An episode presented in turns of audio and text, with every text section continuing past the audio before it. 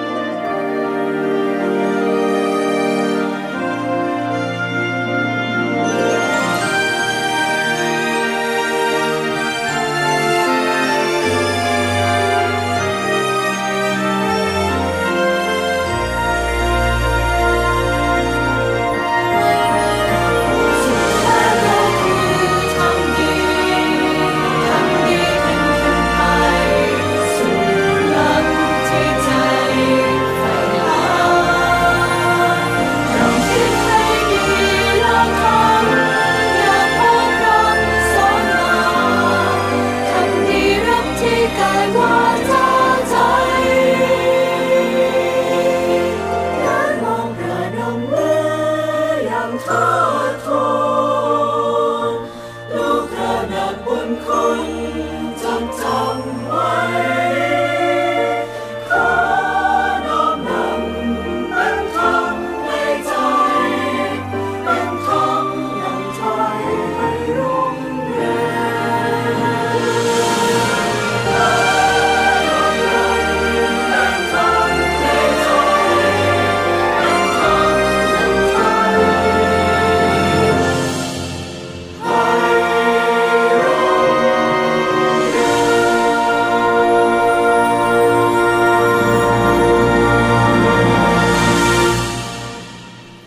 วัสดีค่ะ ต้อนรับเข้าสู่รายการภูมิคุ้มกันรายการเพื่อผู้บริโภคทางวิทยุไทย PBS นะคะ www.thaipbsradio.com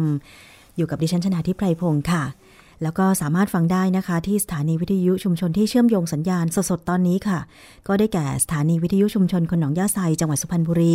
FM 107.5เมกะเฮิรตซ์สถานีวิทยุชุมชนปฐมสาครจังหวัดสมุทรสาคร FM 106.25เมกะเฮิรตซ์นะคะ สถานีวิทยุชุมชนคนเมืองลี้จังหวัดลำพูน FM 103.75เมกะเฮิรตซ์สถานีวิทยุชุมชนวัดโพธิ์บัลลังก์จังหวัดราชบุรี FM 103.75เมกะเฮิรตซ์สถานีวิทยุชุมชนเทศบาลทุ่งหัวช้างจังหวัดลำพูนค่ะ FM 106.25เมกะเฮิรตซ์และสถานีวิทยุชุมชนคนเขาวงจังหวัดกาฬสินธุ์ FM 89.5เมกะเฮิรตซ์นะคะ ถ้ามีสถานีวิทยุเครือข่ายไหนต้องการเชื่อมโยงสัญญาณ รายการภูมิคุ้มกันแล้วก็รายการต่างๆ ของวิทยุไทย PBS อีก แล้วก็ยินดีเป็นอย่างยิ่งนะคะ เชื่อมโยงฟรีค่ะเพียงแต่ว่าเข้าไปในหน้าเว็บไซต์นะคะ www.thaipbsradio.com แล้วก็ดาวน์โหลด แบบฟอร์มการเชื่อมโยงสัญญาณนะคะ กรอกแบบฟอร์มส่งรายละเอียดต่างๆ เกี่ยวกับรายการที่คุณจะเชื่อมโยงเกี่ยวกับสถานีของคุณเข้ามาที่อีเมลนะคะ radio at thaipbs.or.th ค่ะ เท่านี้เองเราก็จะสามารถเชื่อมโยงกันได้นะคะ ไม่ว่าจะเป็นรายการไหน ๆ เพราะว่าเจ็ดวันเนี่ยก็มีรายการต่างๆ มากมายที่ออนไลน์ทางวิทยุไทย PBS นะคะ เลือกติดตามรับฟังกันได้ ผังรายการก็ปรากฏอยู่หน้าเว็บไซต์เลยทีเดียวค่ะ วันนี้นะคะก็มีเรื่องราวหลาย ๆ ประเด็นที่จะพูดคุยกันนะคะ เมื่อเสาร์ทิตย์ที่ผ่านมามีประเด็นฮอตทางโลกออนไลน์ ตอนแรกก็ฮอตในโลกออนไลน์นะคะ ก็คือคลิปที่มีชายหนุ่มคนหนึ่งเสื้อสีขาวนะคะลงจากรถมินิสีเหลือง ข้ามถนนไปลาก คอผู้ชายเสื้อสีดำซึ่งขับมอเตอร์ไซค์ลากข้ามถนนมามาชี้ที่รถมินินะคะตามคลิปก็คือว่าผู้ชายเสื้อสีขาวนะคะชื่อคุณน็อตซึ่งเป็นพิธีกร รายการทีวีนะคะ ปรากฏว่าโมโหจัดดึงเสื้อชาย ที่ขับรถจักรยานยนต์ ลากมาดูท้ายรถมินิเหลืองดำทะเบียนยอหญิง ยอยักษ์ 8585 กรุงเทพมหานคร ซึ่งคาดว่ามีรอยเฉียวชนนะคะ กระชากเสื้อไม่พอยังตะโกนด่า คนที่ขับรถจักรยานยนต์ ซึ่งเขาเองเนี่ยก็ไม่ได้ต่อสู้แต่อย่างใดนะคะ บอกว่าจะรีบไปไหน แล้วก็หลังจากนั้นก็ใช้ หมัดขวาต่อยเข้าที่ใบหน้าของชายเสื้อดำที่ขับจักรยานยนต์นะคะ พร้อมกับคำพูดว่า ชนอย่างนี้แล้วหนีทำไม ระหว่างนั้นก็ใช้มือขวาเนี่ยต่อยเข้าไปที่ใบหน้าของคนขับรถจักรยานยนต์อีกสองครั้ง ส่วนคนที่เห็นเหตุการณ์เยอะอยู่เหมือนกัน รวมถึงคนที่ถ่ายคลิปเนี่ยนะคะ คนเห็นเหตุการณ์ก็บอกว่า แจ้งตำรวจสิ จะทำร้ายร่างกายทำไมนะคะ ซึ่งชายคนที่โดนกระชากเสื้อเนี่ยพยายามอธิบายว่า เป็นผู้ขับขี่รถจักรยานยนต์ คุณน็อตเนี่ยบอกว่าจำเอาไว้วันหลังชนอย่าหนีเข้าใจไหมรถชั้นจริงๆ ในคลิปเขาไม่ได้พูดคำว่าชั้นนะคะ เขาพูดคำว่าอะสมัยพ่อขุนแหละนะคะ ซึ่งในคลิปเนี่ยก็มีวลีเด็ดก็คือกราบรถชั้นด้วยนะ อันนี้ก็กลายเป็นประเด็นที่พูดถึงกันในช่วงเย็นเมื่อวานนี้นะคะจริง ๆ มันมีตั้งแต่บ่ายแล้วใช่ไหมคือจุดเกิดเหตุเนี่ยเป็นบริเวณถนนเจริญกรุงนะคะ เลยถนนสีเวียงมาเล็กน้อยก่อนถึงธนาคาร CIMB ไทย สาขาบางรัก ใกล้กับห้างสรรพสินค้าโรบินสันสาขาบางรักนะคะ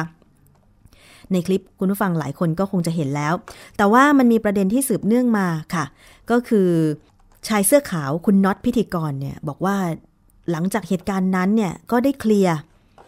ได้เคลียร์กับคนขับรถจักรยานยนต์ที่เฉียวแล้วนะคะแต่ปรากฏว่า อีกข่าวหนึ่งปรากฏว่าคนที่ขับจักรยานยนต์พร้อมแม่และพี่สาวเนี่ยไปแจ้งความลงบันทึกประจำวันไว้นะคะว่ามีการทำร้ายร่างกายกัน แล้วเมื่อวานเย็นค่ะ 6 พฤศจิกายนนะคะนายน็อตหรืออัครนัทอริยะฤทธิ์วิกุล ก็ได้เข้าไปให้ปากคำตำรวจ พร้อมกับให้สัมภาษณ์กับสื่อมวลชนนะคะว่า ตนยอมรับผิด ขอโทษทั้งสื่อมวลชน พ่อแม่และคู่กรณีพร้อมครอบครัว ตนไม่ใช่ไม่รับผิดชอบ แต่ได้มาคุยกันที่โรงพักก่อนหน้านี้แล้ว ขอโทษแม่ของคู่กรณีแล้ว และตกลงกันว่าอีกฝ่ายจะไม่เอาเรื่อง เพราะลูกก็เข้าใจผิด ส่วนตน ก็จะแจ้งประกันแบบไม่มีคู่กรณี เพราะน้องคนขับจักรยานยนต์บอกไม่มีตังค์ซึ่งตอนนั้นแม่ของคู่กรณียังบอกเลยว่าจะช่วยแก้ข่าวเพื่อปกป้องหากโดนสังคมต่อว่า หลังจากที่แม่ของคู่กรณีโทรมาแจ้งว่าลูกถึงขั้นจมูกหัก ต้องการให้ช่วยค่ารักษาพยาบาล ซึ่งบ้านตนไม่มีตังค์นะคะ แล้วหลังจากนั้นก็เริ่มสะอื้นให้ทำงานมาตั้งแต่เด็ก เก็บเงินซื้อความฝัน ตนไม่มีสิทธิ์ที่จะหวงความฝันหรือนะคะตอนนั้นก็บอกไปว่าพร้อมรับผิดชอบค่าใช้จ่าย ที่เกินจากที่คู่กรณีรับไหวไม่ได้ช่วยทั้งหมด จะช่วยเท่าที่ช่วยได้นะคะ ก็สรุปเป็นว่านายอัครนัทก็บอกว่าเนี่ยรถคือความฝันของตัวเอง เพราะฉะนั้นก็เลยตกใจแล้วก็โมโหว่ามาเฉียวชนแล้วก็หนีไปนะคะแต่ว่าคนขับจักรยานยนต์ ก็บอกว่าไม่ได้หนีนะคะวกรถกลับมาเพื่อจะดูนะคะเพราะว่าตอนที่เฉียวชนนั้นเนี่ยก็ไม่สามารถจอดรถได้ประมาณนั้นนะคะ นี่คือเหตุการณ์คร่าวๆ จนกระทั่งนำมาสู่วลีเด็ดก็คือกราบรถชั้นนะคะซึ่งจริงแล้วเนี่ย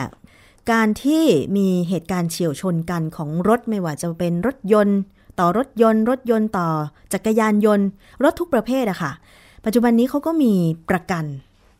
อุบัติเหตุกันแล้วใช่ไหมคะ ประกันตัวรถประกันอุบัติเหตุ ประกันบาดเจ็บ จริงๆ แล้วมันก็ครอบคลุมนะคะ ทั้งประกันแบบสมัครใจ แล้วก็ประกันภาคบังคับ ซึ่งพิธีกรคนนี้ดูเหมือนว่า คล้ายๆ จะอารมณ์ร้อนเกินไป หรือรักรถมากเกินไปหรือเปล่า เพราะว่าถ้าเกิดมอเตอร์ไซค์จะเฉียวแล้วหนีเนี่ยนะคะรถดิฉันเองก็เคยมอเตอร์ไซค์ชนปากเข้าให้ที่กระจกข้างนะคะแล้วก็หายไปเลย จับใครไม่ได้เป็นรอยขีดนิดนึงนะคะคือถ้าเป็นแบบเนี้ยแสดงว่าเขาหนีไปเลยใช่ไหมคะแต่ว่าถ้าอย่างมอเตอร์ไซคันที่วกรถกลับมาเนี่ยเขาจะจอดทำไม ถึงแม้ว่าจะมีการข้ามถนนไป เพื่อที่จะไปบอกให้มอเตอร์ไซค์จอดก็ตามเนี่ยนะคะ ซึ่งตามคลิปดิฉันก็เห็นนะ มอเตอร์ไซคันนั้นก็แบบ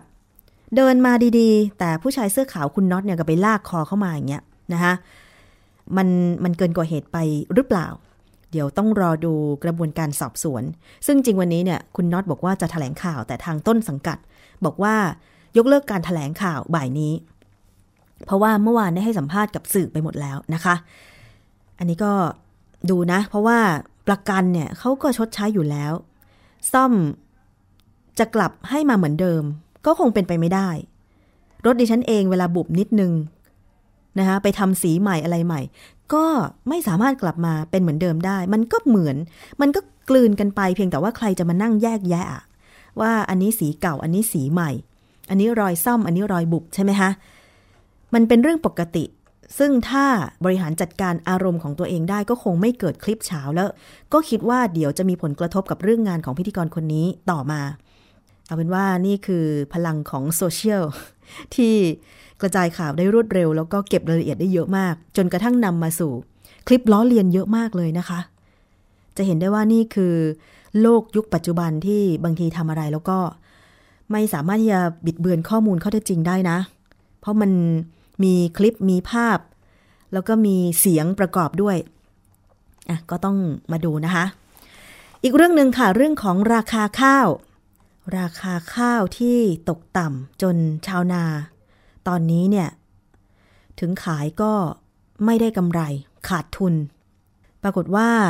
หลังจากมีการพูดถึงในช่วงตลอดสัปดาห์ที่แล้วที่ผ่านมาเนี่ยนะคะ แล้วก็มีการออกมาตรการ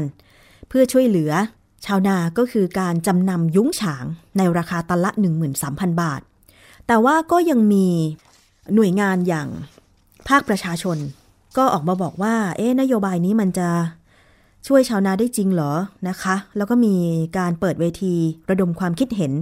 จากประสบการณ์ เพื่อวิเคราะห์ปัญหาแล้วก็เสนอทางออกเรื่องข้าวและสินค้าเกษตร ให้ภาครัฐ เพื่อเปิดโอกาสให้ชาวนามีส่วนร่วมในการกำหนดราคาข้าว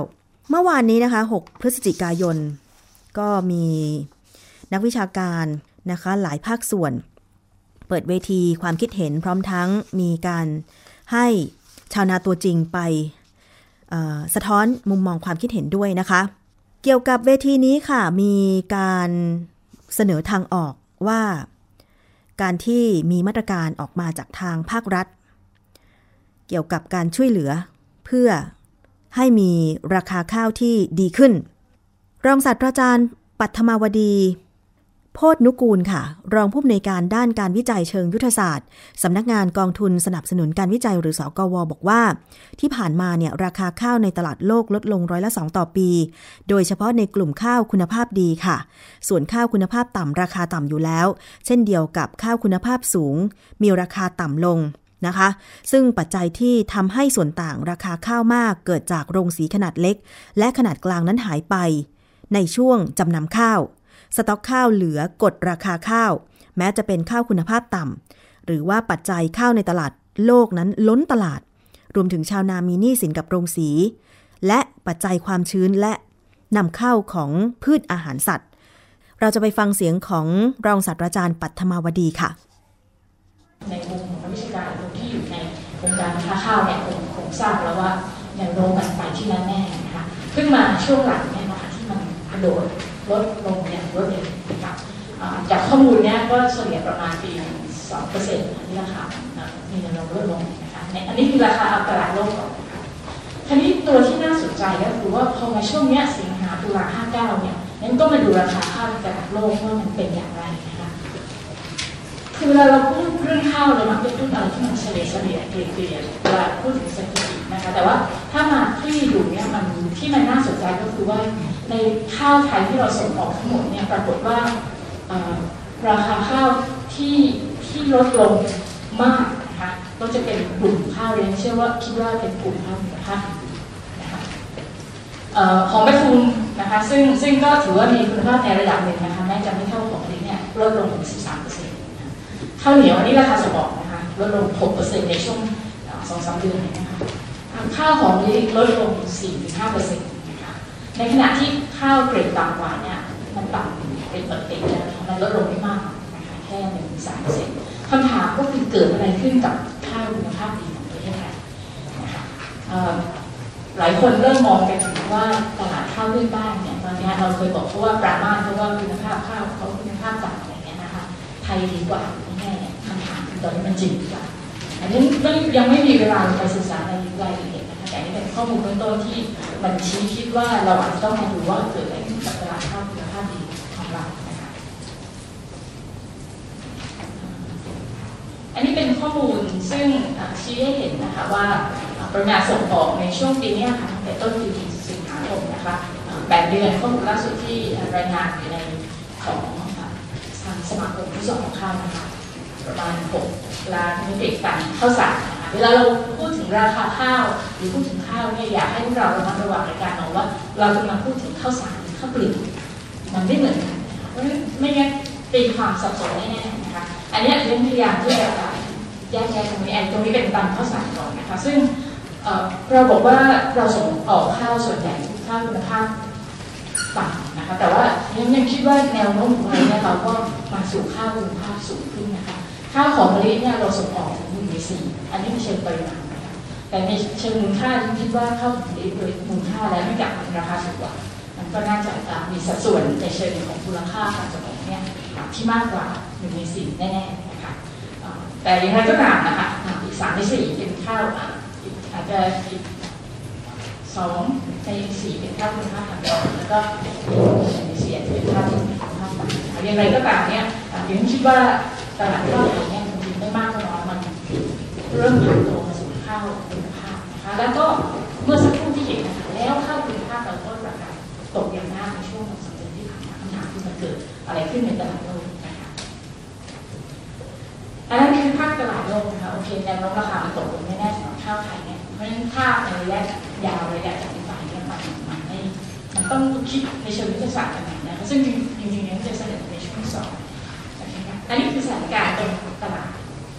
ส่งออกทีนี้จากราคาส่งออกซึ่งซึ่งที่นำเสนอเมื่อสักครู่เนี่ยค่ะลองมาดูว่าการราคาส่งออกทอนกลับมาเป็นราคาข้าวในประเทศเนี่ยเราเห็นภาพอะไรนั้นก็เลยลองคำนวณส่วนต่างราคาข้าวส่งออกกับราคาในประเทศพอทำแบบนี้จะคำนวณเอาราคาข้าวส่งออกกับราคาข้าวเปลือก ที่โรงสีรับซื้อเนี่ยนะคะจากสมาคมโรงสีข้อมูลชุดหนึ่งเป็นสมาคมผู้ส่งออกข้อมูลชุดหนึ่งเป็นสมาคมโรงสีแต่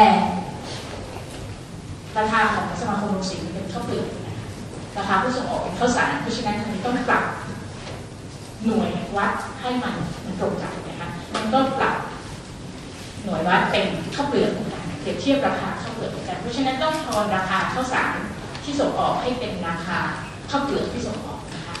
อัตราการแลกเปลี่ยนที่ใช้คำนวณประมาณ 0.66%นะคะ ก็คือข้าวถึงกิโลได้เป็นข้าวเปลือกถึงกิโลได้เป็นข้าวสารประมาณ 66%นะคะ0.6กิโลนะคะแต่เวลาพูดกันในเวทีทั่วไปเนี่ยเขามักจะบอกว่าประมาณครึ่งหนึ่งครึ่งหนึ่งนี่ลองคำนวณกันนะ ถ้าใช้การการแปลงข้าวที่มันต่างไปเนี่ยคำตอบมันต่างกันเยอะมากฉะนั้นถ้าเราจะวางแผนกันดีๆเนี่ยเรื่องความแม่นยำในการที่ ก็ต้องแม่นยำนะคะอันนี้เราให้ลองคำนวณนะคะจากราคาข้าวส่งออกพอเป็นข้าวเปลือกลงมาเป็นราคาข้าวในประเทศเนี่ยมันก็จะเจอเจอส่วนต่างราคาระหว่างราคาส่งออกกับราคาในประเทศ ข้อมูลเท่าที่ได้เนี่ยดิฉันลองเอาก็ในในปีปัจจุบันนะคะ ส่วนต่างระหว่างราคาข้าวหอมมะลินะคะราคาข้าวเปลือกของมะลิในประเทศคิดเป็นราคาเทียบกับราคาส่งออกของมะลิเนี่ยสมมติว่าราคา ส่งออกร้อยบาทนะคะเป็นราคาข้าวเปลือกส่งออกร้อยบาท เป็นราคาข้าวเปลือกในประเทศของมะลิ67บาท ส่วนต่างมันหายไป33 33บาทเวลามาดูกับข้าวของประทุมของประทุมซึ่งเป็นข้าวที่คุณภาพต่ำกว่าของมะลิหน่อยแต่ว่าในท่านบอกมันมันใกล้เคียงกันมองไม่ต่างกันยากมากแล้วก็ผู้บริโภคคนไทยดูไม่ค่อยออกดูไม่ค่อยเป็นต้องลองทานดูเลยทีนี้ส่วนต่างของข้าของประทุมเนี่ยจริงๆแค่78 แต่ว่าส่งออกร้อยหนึ่งนะคะมันหายไปประมาณ23นะคะนั้นส่วนต่างตรงเนี้ยราคาในประเทศ 78%เนี่ยคือราคาที่เกษตรกรได้รับนะคะไม่ทราบตรงนี้เข้าใจเพราะฉะนั้นจากราคาส่งออกนะคะกับราคาข้าวเปลือกในประเทศเนี่ยนะคะข้าวของมะลิแก้ปัญหาแต่ในขณะที่ข้าวของประเทศเนี่ยแก้ปัญหาคำถามก็คือเอมาที่ที่หานะคะแต่ส่วนหนึ่งที่ ที่อยากจะชี้เหมือนกันก็คือว่าแม้แต่ข้าวของมะลิเหมือนกันเนี่ยนะคะข้อมูลมันบอกว่าข้าวของมะลิที่เชียงรายกับข้าวของที่ที่ยโสธรเนี่ยราคามันต่างกันนะคะข้าวขอมะลิที่ยโสธรเนี่ยราคาจะต่างกันยังสันนิษฐานว่าส่วนที่หนึ่งคือเรื่องของระยะทางไปสู่ตลาดส่งออกนะคะหรืออันที่สองคือเรื่องของตลาดตลาดที่จะไปรับซื้อข้าวในภาคกลางมันอาจจะแข่งขันมากกว่าตลาดที่รับซื้อข้าวในภาคอีสาน หรือก่อนหลายหลายเรื่องนี้นี่ว่าเป็นสมมติฐานนะคะ ซึ่งซึ่งเรียนคิดว่ามันไม่มีงานที่ไปไปตอบชัดนะคะแต่ว่าถ้าเราเข้าใจแบบนี้มันจะเห็นว่าแม้แต่เวลาพูดถึงข้าวของมะลิหรือการข้าวของมะลิเชียงรายกับข้าวของมะลิที่สดพอได้รับราคาก็ไม่เท่ากันโครงสร้างตลาดที่ทำงานกับข้าวของมะลิสองชุดนี้มันมันก็หนักนะคะทีนี้คำถามก็คือว่าไอ้สามสิบสามเปอร์เซ็นต์ยี่สิบสองเปอร์เซ็นต์นะสามสิบสามเปอร์เซ็นต์ยี่สิบสองเปอร์เซ็นต์นั้นหายไปไหนนะคะ โดยสมมติฐานทางทางทฤษฎีเนี่ยมันมีสองทาง เรามักจะบอกว่าหายไปเพราะกำไรส่วนกลางแต่ที่ว่าอันนั้นคือการมองที่ที่ไม่เป็นจริงข้อเท็จจริงก็คือจากข้าวเปลือกที่โรงสีสีเป็นข้าวสารแล้วไปสู่การส่งออกเนี่ยมันมีต้นทุนการตลาดสูงนะคะเพราะฉะนั้นเราก็ต้องมานั่งแยกแยะว่าไอ้สองส่วนเนี่ยจริงๆแล้วมันเป็นกำไรขนาดไหนแล้วก็เป็นต้นทุนค่าการตลาดขนาดไหน ประเทศไทยพูดเรื่องต้นทุนการผลิตกันมาก แต่ไม่ค่อยพูดเรื่องต้นทุนการตลาดซึ่งต้นทุนการตลาดเนี่ยเป็นตัวหนึ่งที่ทำให้กราคาเพราะว่าเราไปขายข้าวปลายทางถ้าเราเน้นส่งออกขายปลายทางยังไงราคาถูกกว่าข้างนอกมันก็เหลือแต่ว่าประสิทธิภาพในเรื่องการตลาดก็เป็นนะคะแล้วก็ประสิทธิภาพในเรื่องการผลิตเราเราไม่ค่อยเหมาะสมตรงนี้นะคะคราวนี้ในเรื่องของการตลาดเนี่ยมีสองตัวคือต้นทุนการตลาดกับกำไรส่วนกลางถ้าเราเชื่อว่าการตลาดมันมีประสิทธิภาพต้นทุนการตลาดน่าจะ ส่วนที่เหลือก็คือเรื่องของกำไรคราวนี้เวลามองว่ากำไรของคนกลางเนี่ยมันมันมากหรือน้อยมันขึ้นอยู่กับอะไรบ้างนะคะที่ที่เรียนพยายามไล่มีเชิงทฤษฎีผสมตรงนี้ เพื่อนำไปสู่การหาทางออกนะคะอันนี้เป็นตัวเลขที่ชี้ให้เห็นนะคะจะเห็นได้ว่านี้เราเอาเดือนตุลาปัจจุบันนี้นะคะซึ่งข้อมูลมันจะเห็นว่าอันนี้ราคาส่งออกข้าวของมะลินะคะดิฉันตีกลับเป็น ลือกเทียบเท่านะคะข้าวของมะลิปี57 กับข้าวของมะลิปี58ราคาก็ไม่ไม่เหมือนกันนะคะอันนี้บาทต่อการข้าวเปลือกเทียบเท่าประมาณ16หรือ17นะคะก็เฉลี่ยอยู่ที่ประมาณ17นี่เราทำให้แล้วอันนี้คือค่าวส่งออกคราวนี้พอมาดูข้าวเปลือกที่เป็นโรงสีในประเทศนะคะในกรณีที่เชียงรายนะคะราคาข้าวเปลือกที่เชียงรายเนี่ยหมื่นสามมะลินะคะแล้วข้าวข้าวเปลือกของมะลิที่ยโสธรซึ่งเราคิดว่าเป็นค่าคุณภาพดีข้าวเปลือกของมะลิ คุณภาพดีราคาแค่หมื่นอันนี้คือสิ่งที่นั่นชี้ให้เห็นว่ามันมีคำอธิบายเหมือนกันว่าทำไมชาวนาภาคอีสานถึงได้ราคาต่ำกว่าชาวนาในในในภาคเหนือเนี่ยตั้งสมมติฐานเกี่ยวกับเรื่องการแข่งขันในตลาดพ่อค้าที่รับซื้อหรือโรงสีที่รับซื้อนะคะแล้วก็การสมมติฐานเกี่ยวกับเรื่องระยะทางที่มันไกลเพราะว่าเรากำลังพูดถึงตลาดส่งออกยังไม่แน่ใจว่าตอนนี้ตลาดส่งออกมันมีแค่ที่กรุงเทพหรือเปล่าหรือว่าตอนนี้มัน มันมีช่องทางการส่งออกช่องทางอื่นตามชายแดนอะไรพวกนี้มันก็เราก็ไม่มีข้อมูลเราไม่ได้ติดตามนะในเรื่องนั้นนะคะซึ่งอันเนี้ยมันก็จะทำให้คำอธิบายนะคะจะก็เป็นการตั้งสมมติฐานเฉลี่ยนะไอ้ก็จะเห็นว่าถ้าส่งออกเจ็ดนะคะแต่ค่าเฉลี่ยของราคาข้าวเปลือกในประเทศเป็นแบบนี้ตอนนี้ที่บอกว่าราคาในประเทศมันเห็นแค่67เปอร์เซ็นต์นั้น ค่ะนั่นคือเรื่องของสถานการณ์ราคาข้าวนะคะ จากรองศาสตราจารย์ปัทมาวดีโพธนุกูล รองผู้อำนวยการด้านการวิจัยเชิงยุทธศาสตร์ของสกวค่ะ ก็นะราคาข้าวนั้นมันตกลงมานะคะ ทั้งเรื่องของตลาดโลกที่ลดลงร้อยละ 2 ต่อปีเลยทีเดียวนะคะ แล้วก็ข้าวทุกชนิดมีราคาที่ต่ำลงนะคะ แต่ว่าทางด้านของคุณวิทูลเลี่ยนจำรูนค่ะผู้อำนวยการมูลนิธิชีววิถีก็บอกว่า โครงสร้างปัญหาเรื่องข้าวนั้นเกิดจากต้นทุนการทำนาของไทยที่สูงกว่าประเทศในอาเซียนค่ะ รวมถึงพื้นที่ชลประทานและที่ดิน นอกจากนี้นโยบายประชารัฐที่เอื้อต่ออุตสาหกรรมอาหารสัตว์มากกว่ารายย่อยทำให้เกษตรกรก็อยู่อย่างลำบาก พร้อมกับตั้งข้อสังเกตว่านโยบายที่รัฐบาล ให้ลดพื้นที่การทำนา และให้ไปปลูกพืชอาหารสัตว์แทนนั้นเนี่ย อาจไม่ใช่ทางออกในการแก้ไขปัญหาค่ะ เพราะว่าพืชอาหารสัตว์ก็มีราคาที่ตกต่ำเช่นกันนะคะ ไปฟังเสียงของคุณวิทูลเลี่ยนจำรูนค่ะ ตัวดัชนีราคาสินค้าเกษตรนะครับณปลายสุดก็คือกันยายน 2559 นะครับเมื่อสองเดือนที่ผ่านมานี่เองครับแล้วก็ตัวดัชนีเนี่ยเทียบเคียงจากเดือนปี 2548 นะครับท่านจะเห็นว่าการนี้เนี่ยราคาสินค้าทุกตัวนะครับ แล้วก็ที่น่าห่วงเนี่ยก็คือว่า ราคามันสำปะหลังนะครับ แล้วก็ราคาข้าวโพดเนี่ยดีลงมานะครับอย่างมากต้องเหนือจากข้าวด้วยนะครับนี่เป็นปัญหาที่พี่น้องที่ปลูกข้าวโพดเองตอนนี้เนี่ยนะครับก็เรียกอะไรครับน้อยใจเหมือนกันนะครับที่ว่าเรื่องนี้เนี่ยไม่ได้ถูกพูดถึงเท่าที่ควรนะครับถ้าที่เขาข้าวที่เขาความเดือดร้อนเนี่ยเกิดขึ้นกับพี่น้องจำนวนมากที่ข้าวที่ปลูกมัน ถ้าท่านดูกราฟนะครับที่ปลายที่อยู่ล่างสุดเลยนะครับ ตัวนั้นเนี่ยก็คือตัวมันสับปะหลังพลาดนะครับตัวมันสับปะหลังครับซึ่งเห็นว่าดีต่ำกว่าตัวดัชนีตอนปี 48 นะครับเพื่อ 11 ปีก่อนนะครับเสียด้วยซ้ำนะครับอันนี้คือปัญหาที่เกิดขึ้นผมขยายเห็นนิดนึงนะครับ ถ้าท่านดูตัวเลขมันสับปะหลังแล้วก็ข้าวโพดเลี้ยงสัตว์นะครับตั้งแต่เดือนมกราแต่ว่า ราคาดิ่งลงอย่างน่าตกใจนะครับ และราคาดิ่งลงอย่างน่าตกใจนั้นเนี่ยจากข้อมูลนะครับที่สภาเกษตรกรนะครับ แล้วก็ที่เราวิเคราะห์กันนี่ก็ชัดเจนมากๆนะครับว่าเกิดขึ้นจากการนำเข้าสาลีนะครับเข้ามาเป็นจำนวนมากนะครับ แล้วก็กระทบกับโครงสร้างราคานะครับอย่างชัดเจนท่านจะเห็นตัวเลขนี้นะครับอันนี้คือตัวเลขจากกรมศุลกากรนะครับ ถ้าเทียบการนำเข้าเข้าสาลีนะครับ จากปี 56 57นะครับ มาเป็นปี 58 59 ครับท่านเห็นว่ามีตัวเลขการนำเข้าสูงกว่า 2 เท่าตัวครับ 2 เท่าตัว USDA เนี่ยประเมินว่ามีการนำเข้ามาเนี่ยปีนี้นะครับอย่างน้อยเนี่ย 4.7 ล้านตันครับถ้าลองดูสิครับ ว่าผลผลิตข้าวโพดเราณตอนนี้เนี่ยมีสัดส่วนเท่าไหร่ของข้าวโพดที่เราผลิตได้ในปัจจุบันนะครับเพราะฉะนั้น การนำเข้ามาเป็นจำนวนมากเนี่ยจะกระทบอย่างรุนแรงนะครับต่อราคาเหมือนที่ข้าวท่านเห็นนะครับ และในจำนวนนี้เนี่ยเป็นอาหารมิตรสารสร้า3.3ล้านตันนะครับนี่คือปัจจัยที่สำคัญมากๆนะครับและเมื่อวานที่ท่านนายกก็ได้พูดเมื่อวันศุกร์นะครับ ท่านนายกได้พูดถึงเรื่องนี้ว่า อาจจะต้องมีการทบทวนประเด็นใหญ่ก็คือว่า การทบทวนเรื่องนี้เนี่ยนะครับโดยการขอความร่วมมือจากบริษัทอาหารสัตว์ใหญ่ๆเนี่ยจะทันการ ที่เกิดขึ้นกับพี่น้องเป็นล้านครอบครัวเนี่ยนะครับจะจัดการเรื่องนี้อย่างไรครับผมให้ท่านดูนิดหนึ่งนะครับ อันนี้คือโครงสร้างของ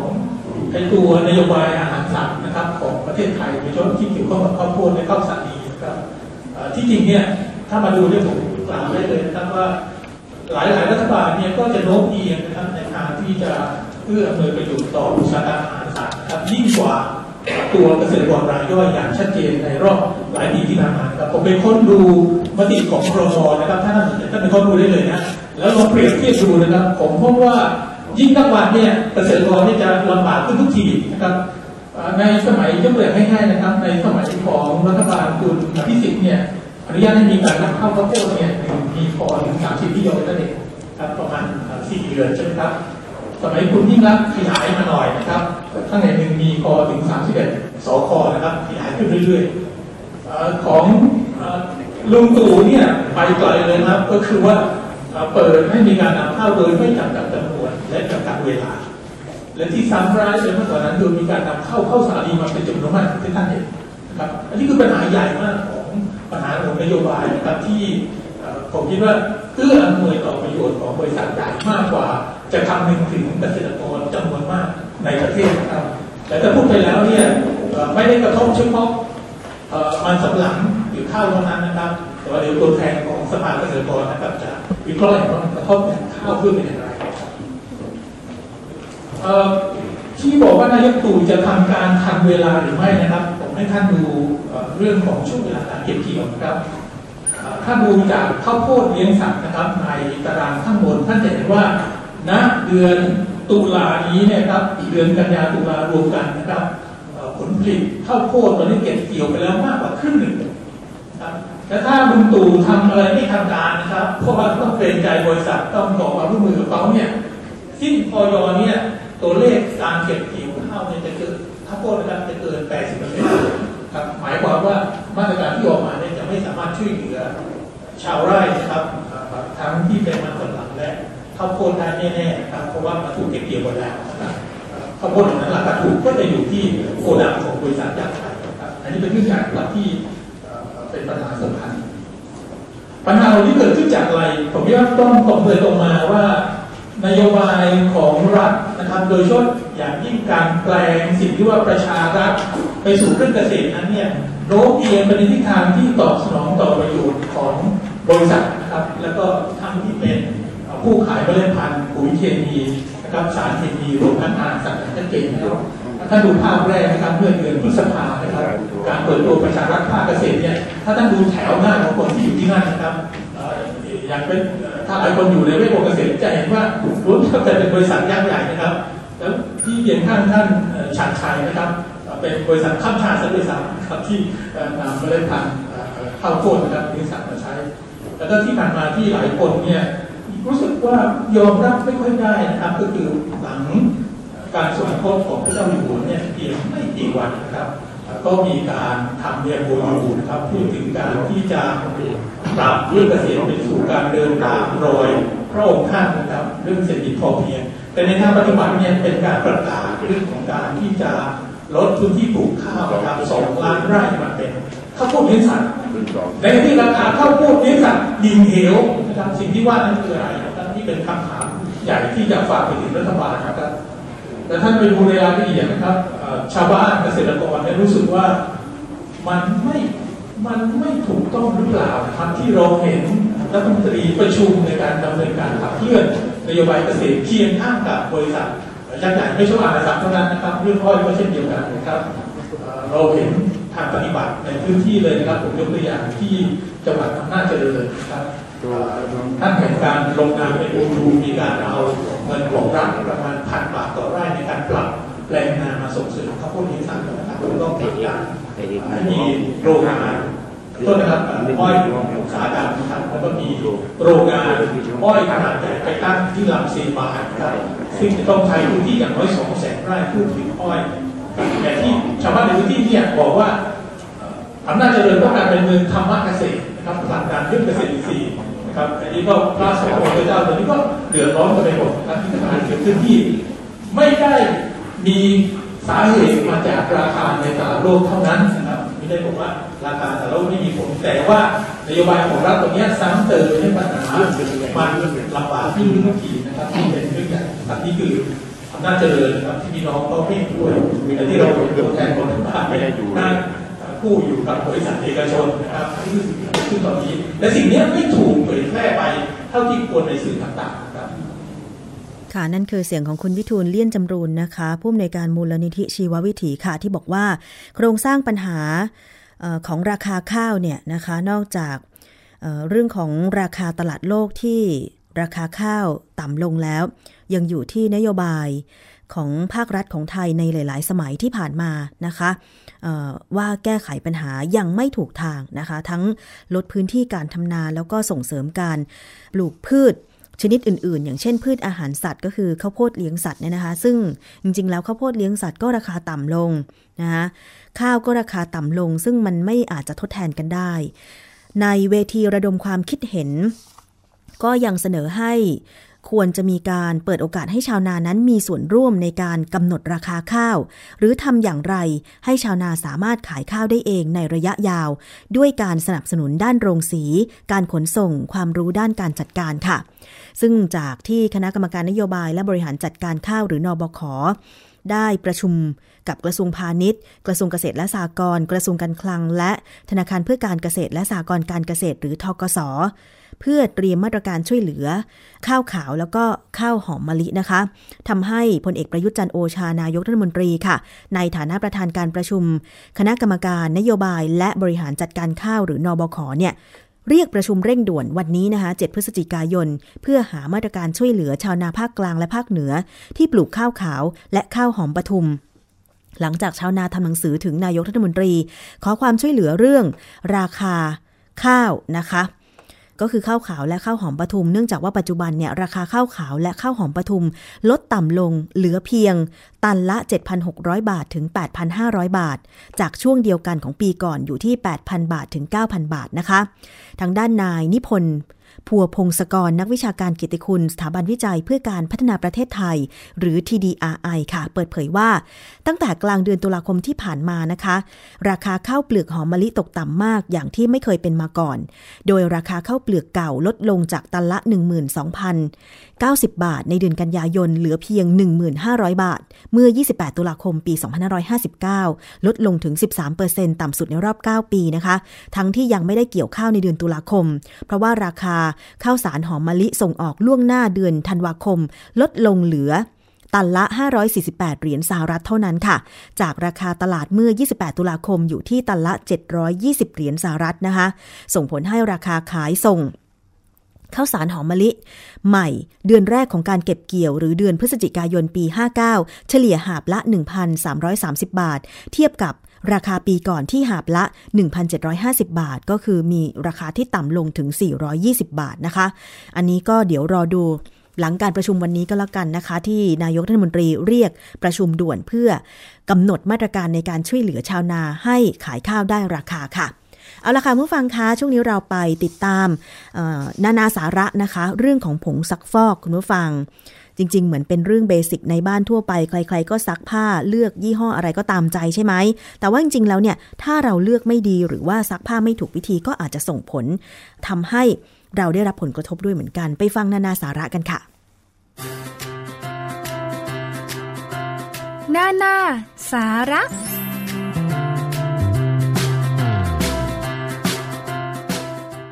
ต้อนรับคุณผู้ฟังเข้าสู่ช่วงนานาสาระ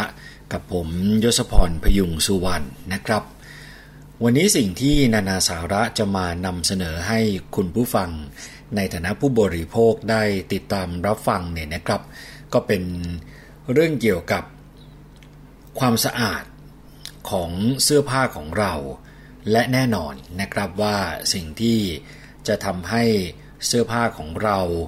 สะอาดสะอ้าน มีกลิ่นหอมสดชื่นเนี่ย ก็คือผงซักฟอก และเครื่องซักผ้านะครับที่อาจจะต้องรู้ข้อมูลบางอย่าง เพื่อคุณผู้ฟังเนี่ยจะได้นำไปใช้ในการเลือกซื้ออย่างถูกต้องนะครับ เริ่มกันที่ผงซักฟอกก่อน คือแม้ว่าผงซักฟอกเนี่ยจะเป็นผลิตภัณฑ์เคมีสังเคราะห์ที่มีประโยชน์ต่อชีวิตประจำวันนะครับที่ช่วยชำระล้างสิ่งสกปรกออกจาก เสื้อผ้าและเครื่องนุ่งห่ม เรื่องนี้เนี่ยเราทราบกันเป็นอย่างดี แต่ในทางกลับกันนะครับผงซักฟอกก็มีผลเสีย ถึงแม้ว่าจะไม่ส่งผลโดยตรงต่อคนใช้มากนัก แต่สารลดแรงตึงผิว และสารลดความกระด้างของน้ำบางชนิดที่เป็นส่วนประกอบสำคัญ ในตัวผงซักฟอกเนี่ยนะครับ ส่งผลกระทบโดยตรงต่อสิ่งแวดล้อม โดยเฉพาะกับแหล่งน้ำและสัตว์น้ำนะครับ อันนี้คือสิ่งที่วันนี้นานาสาระอยากจะชวนคุณผู้ฟังทุกท่านเนี่ยได้มามองถึงส่วนนี้ด้วยนะครับว่าการที่เราใช้ผงซักฟอกเนี่ยควรจะเลือกซื้อผลิตภัณฑ์ ที่ส่งผลกระทบโดยตรงต่อสิ่งแวดล้อม น้อยที่สุดถ้าทำได้ นะครับ โดยเฉพาะอย่างยิ่ง ผลกระทบที่เกิดขึ้นกับแหล่งน้ำและสัตว์น้ำก็เลยต้องมารู้ถึงรายละเอียดหรือว่าต้นตอของสิ่งเหล่านี้นะครับ มีคำคำหนึ่งที่คุณผู้ฟังหลายท่านอาจจะเคยได้ยินมาบ้างแล้วนะครับก็คือ alkyl benzene sulfonate เป็นสารลดแรงตึงผิว ที่ผู้ผลิตผงซักฟอกเนี่ยนิยมใช้สารกลุ่มนี้ เป็นสารลดแรงตึงผิวประเภทแอนไอออนิกนะครับที่มีโครงสร้างโมเลกุลแบบหยิ่ง ก็เลยทำให้จุลินทรีย์ในน้ำไม่สามารถย่อยสลายได้เองตามธรรมชาติ เมื่อผงซักฟอกที่มีสารลดแรงตึงผิวประเภทนี้เนี่ยนะครับ ถูกปล่อยลงสู่แหล่งน้ำจะเกิดอะไร ก็คือว่า จะทำให้สัตว์น้ำไม่สามารถดำรงชีวิตได้ น้ำเกิดการเน่าเสีย ถ้าสารที่ว่านี้เข้าสู่ร่างกายของคน โดยผ่านการอุปโภคบริโภคน้ำเนี่ยนะครับ จะทำให้เกิดอันตรายกับร่างกาย ดังนั้นครับ ทางกระทรวงอุตสาหกรรมเนี่ยเขาเลยประกาศห้ามผู้ผลิตใช้สารลดแรงตึงผิวประเภท ABS หรือว่า Alkyl Benzene Sulfonate เนี่ยนะครับ คือมีการประกาศออกมาว่าห้ามผู้ผลิตใช้สารลดแรงตึงผิวประเภท ABS ที่ว่านี้ แล้วก็ให้เปลี่ยนมาใช้สารในกลุ่มที่เรียกว่า Linear Alkyl Benzene Sulfonate หรือว่า LAS แทน เพราะอะไรก็เพราะว่าตัว LAS เนี่ยนะครับ มีโครงสร้างโมเลกุลแบบเส้นตรง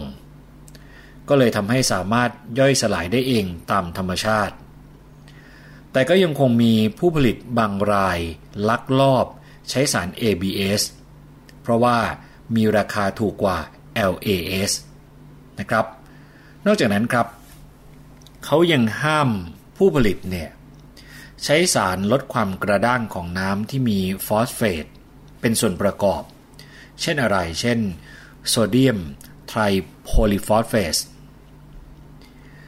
เพราะว่าเมื่อผงซักฟอกที่มีส่วนประกอบที่ว่านี้ถูกชะล้างลงสู่แหล่งน้ำจะเกิดอะไรขึ้น จะทำให้พืชน้ำนะครับ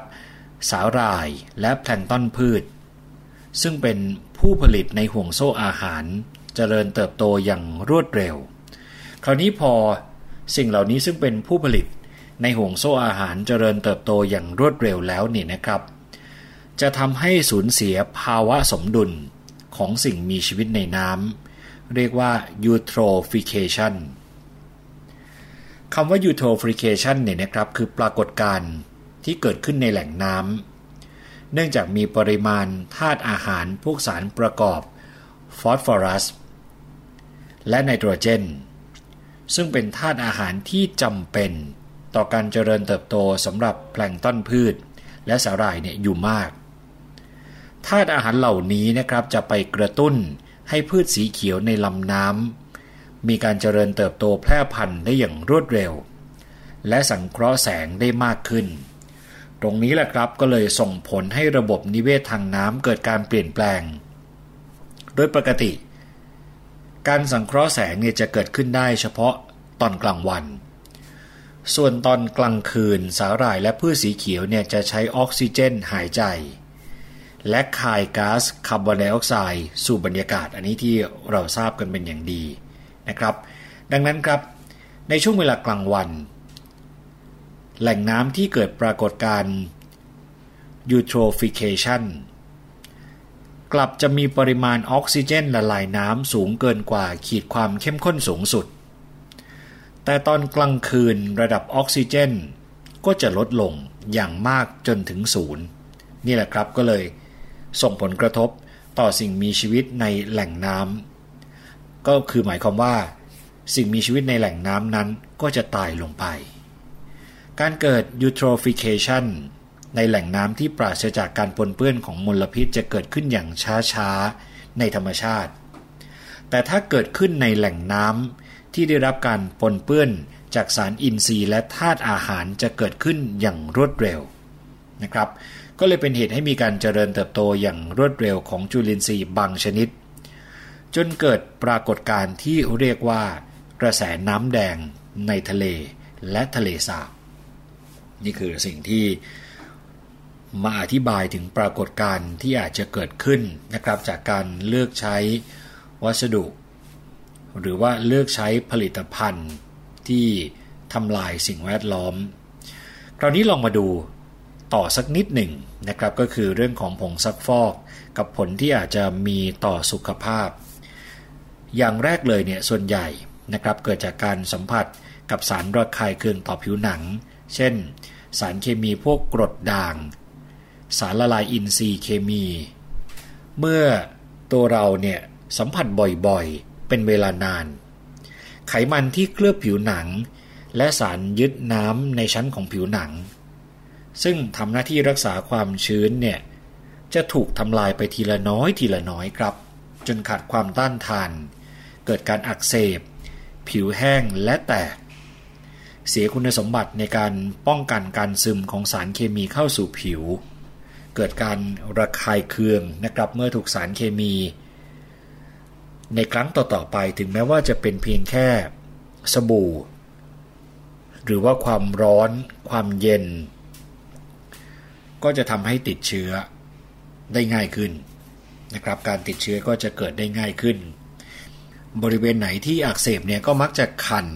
ทำให้เกาหรือถูไถบ่อยๆ หนังบริเวณนั้นก็จะแปลสภาพให้หนาขึ้นนะครับ นี่คือสิ่งแรกที่เกิดจากการสัมผัส คราวนี้ผลเสียของผงซักฟอกที่มีต่อสุขภาพในแง่ของการเข้าสู่ร่างกายทางปากนะครับ เช่น จากการปนเปื้อน ผงซักฟอกเนี่ยอาจจะทำให้คลื่นไส้ อาเจียน ท้องเดิน ถ้ามีส่วนผสมของด่างนะครับ ก็อาจจะทำให้เกิดการระคายเคืองของเยื่อบุทางเดินอาหารทำให้ผิวหนัง และเยื่อบุทางเดินอาหารถูกกัดไหม้และอักเสบ เกิดอาการเจ็บในปากและลำคอ กระหายน้ำคลื่นไส้อาเจียนนะครับ หรือบางครั้งอาจจะอาเจียนเป็นเลือด กลืนลำบาก หายใจลำบาก ช็อก หรือบางคนอาจจะมีการแตกทะลุของหลอดอาหารและกระเพาะ ก็เลยทำให้กลายเป็นเยื่อบุช่องท้องอักเสบ หรือหลอดอาหาร เกิดการตีบตันจากการอักเสบได้ นะครับนี่ก็คือผลเสียของผงซักฟอกที่อาจจะมีต่อสิ่งแวดล้อม และก็มีต่อสุขภาพของเราได้ ซึ่งต้องระมัดระวังนะครับ ข้อมูลส่วนนี้ก็มาจากคุณธนารัตน์มั่งมีชัยเป็นศูนย์ทดสอบและมาตรวิทยา สถาบันวิจัยวิทยาศาสตร์ และเทคโนโลยีแห่งประเทศไทยหรือว่าววนะครับคุณผู้ฟังคราวนี้มาปิดท้ายกันที่วิธีการนะครับในการใช้เครื่องซักผ้า ให้เหมาะสมนะครับคุณผู้ฟัง อย่างแรกเลยที่ควรจะทราบก็คือการเลือกผลิตภัณฑ์ซักผ้าเนี่ยให้ถูกต้องนะครับผลิตภัณฑ์ซักผ้าที่ผลิตออกมาไม่ได้เหมือนกันทั้งหมดนะครับดังนั้นคุณผู้ฟังเนี่ยควรจะเลือกผลิตภัณฑ์ที่เหมาะสมสำหรับการซักผ้าแต่ละรูปแบบ ถ้าใช้เครื่องซักผ้าฝาบนนะครับคุณผู้ฟังควรจะเลือกผงซักฟอกซักผ้า สำหรับเครื่องซักผ้าฝาบน และเช่นเดียวกันนะครับถ้าใช้เครื่องซักผ้าฝาหน้า ก็ควรจะเลือกใช้ผงซักฟอกสำหรับเครื่องซักผ้าฝาหน้า ผลิตภัณฑ์สำหรับเครื่องซักผ้าสองประเภทนี้มีความคล้ายคลึงกัน แต่ผงซักฟอกสำหรับเครื่องซักผ้าฝาหน้า จะผลิตฟองน้อยกว่า จึงสามารถป้องกันการตกค้างของผงซักฟอกบนตัวกล่องผ้า หรือท่อต่างๆของเครื่องซักผ้านะครับ คุณผู้ฟังควรจะพิจารณาดูด้วยนะครับว่าผลิตภัณฑ์ซักผ้าในรูปแบบน้ำหรือผง สามารถ สร้างประสิทธิภาพ ในการซักผ้าของเราเนี่ยได้ดีที่สุดก็อาจจะใช้วิธีการสังเกต และเลือกซื้อให้เหมาะสมนะครับตอนนี้สิ่งต่อมาก็คือการเลือกวิธีซักผ้าและการตั้งค่าที่เหมาะสม คือตัวเราเนี่ยจะต้องเข้าใจระบบการทำงานของเครื่องซักผ้าของคุณผู้ฟังนะครับ ก็จะช่วยให้ทำความสะอาดเสื้อผ้าได้อย่างสมบูรณ์แบบ โดยเครื่องซักผ้าสมัยใหม่ ได้รับการออกแบบมาให้มีตัวเลือก และรูปแบบการซักที่มากมายนะครับ เช่น โปรแกรมการซักผ้าสำหรับเสื้อผ้าเด็กอ่อน ที่มีระดับอุณหภูมิการซักด้วยน้ำร้อน แล้วรูปแบบการซักผ้าเนื้อบาง เหมือนการซักด้วยมือนะครับและโปรแกรมการซักแบบเร็วที่สามารถช่วยให้เราเนี่ยซักเสื้อผ้าได้อย่างสะอาดแต่รวดเร็วขึ้น ดังนั้นครับ การที่เราได้เรียนรู้ใช้เครื่องซักผ้าที่ถูกวิธี ก็จะสามารถช่วยให้การซักผ้าของเรามีประสิทธิภาพมากขึ้นนะครับ สังเกตดูจากสัญลักษณ์ การซักผ้าบนเครื่องซักผ้า ก็จะมีมากมายตรงนี้สำคัญ นะครับ เพราะว่าถ้าเราไม่สนใจที่จะตรวจสอบสัญลักษณ์เครื่องซักผ้า ก็อาจจะทำให้ตัวของเราเนี่ยเลือกโปรแกรมการซักผ้าที่ไม่ถูกต้อง และทำให้ผ้าของคุณผู้ฟังเนี่ยชำรุดและเสียหายได้นะครับ ตรงนี้ก็ควรจะระมัดระวังเช่นเดียวกัน ปัญหาอีกอย่างหนึ่งที่มักจะเกิดขึ้น กับตัวกรองผ้าและท่อระบายและ ส่งน้ำของเครื่องซักผ้านะครับ โดยทั่วไปแล้วเนี่ยก็มาจากการใช้ผลิตภัณฑ์ซักผ้าที่ใส่ผิดช่อง ตรงนี้เนี่ยก็สามารถทำให้ประสิทธิภาพในการทำงานของเครื่องซักผ้าต่ำลง เครื่องซักผ้าเนี่ยนะครับมีช่องใส่ผลิตภัณฑ์ซักผ้าที่แตกต่างกัน เช่น ช่องใส่ผงซักฟอก หรือน้ำยาซักผ้า แล้วก็มีช่องใส่น้ำยาปรับผ้านุ่ม มี ช่องใส่สารฟอกขาว มีช่องใส่ผงซักฟอกอาอาจจะมีหลายช่องนะครับ แล้วก็มีการให้เลือกนะครับว่าจะเป็นช่องสำหรับการซักแบบล้างน้ำรอบแรก แล้วก็มีการซักแบบปกตินะครับ ส่วนช่องที่ใส่น้ำยาปรับผ้านุ่มก็ จะมีเครื่องหมายที่เขามีการกำกับมาโดยเฉพาะ ซึ่งตรงนี้เนี่ยเราก็ต้องสังเกตให้ดีนะครับ คู่มือต่างๆ ที่เขาให้ติดมากับเครื่องซักผ้าเนี่ยจะเป็นสิ่งที่อธิบายเครื่องหมายต่างๆ ได้เป็นอย่างดีนะครับคุณผู้ฟัง นี่คือเรื่องราวที่วันนี้นานาสาระมานำเสนอให้คุณผู้ฟัง ได้ติดตามรับฟัง ก็หวังว่าน่าจะเป็นอีกส่วนหนึ่งที่ให้สามารถนำไปปรับใช้กันได้นะครับ นานาสาระจะกลับมาพบกับคุณผู้ฟังอีกครั้งหนึ่ง ในวันพระหัสบดีที่กำลังจะมาถึงนี้นะครับ นานาสาระต้องขอขอบคุณข้อมูลดี ๆ ด้วยนะครับ จากแนวหน้าออนไลน์ และ c r e e n i p e d i a com วันนี้นานาสาระต้องขอตัวลาไปก่อนแล้ว สวัสดีครับ นานาสาระ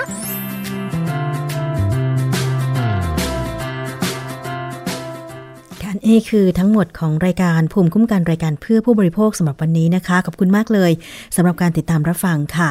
ก็ลากันไปนะคะสำหรับในช่วงนี้ สวัสดีค่ะ เกราะป้องกัน เพื่อการเป็นผู้บริโภคที่ฉลาดซื้อ และฉลาดใช้ ในรายการ ภูมิคุ้มกัน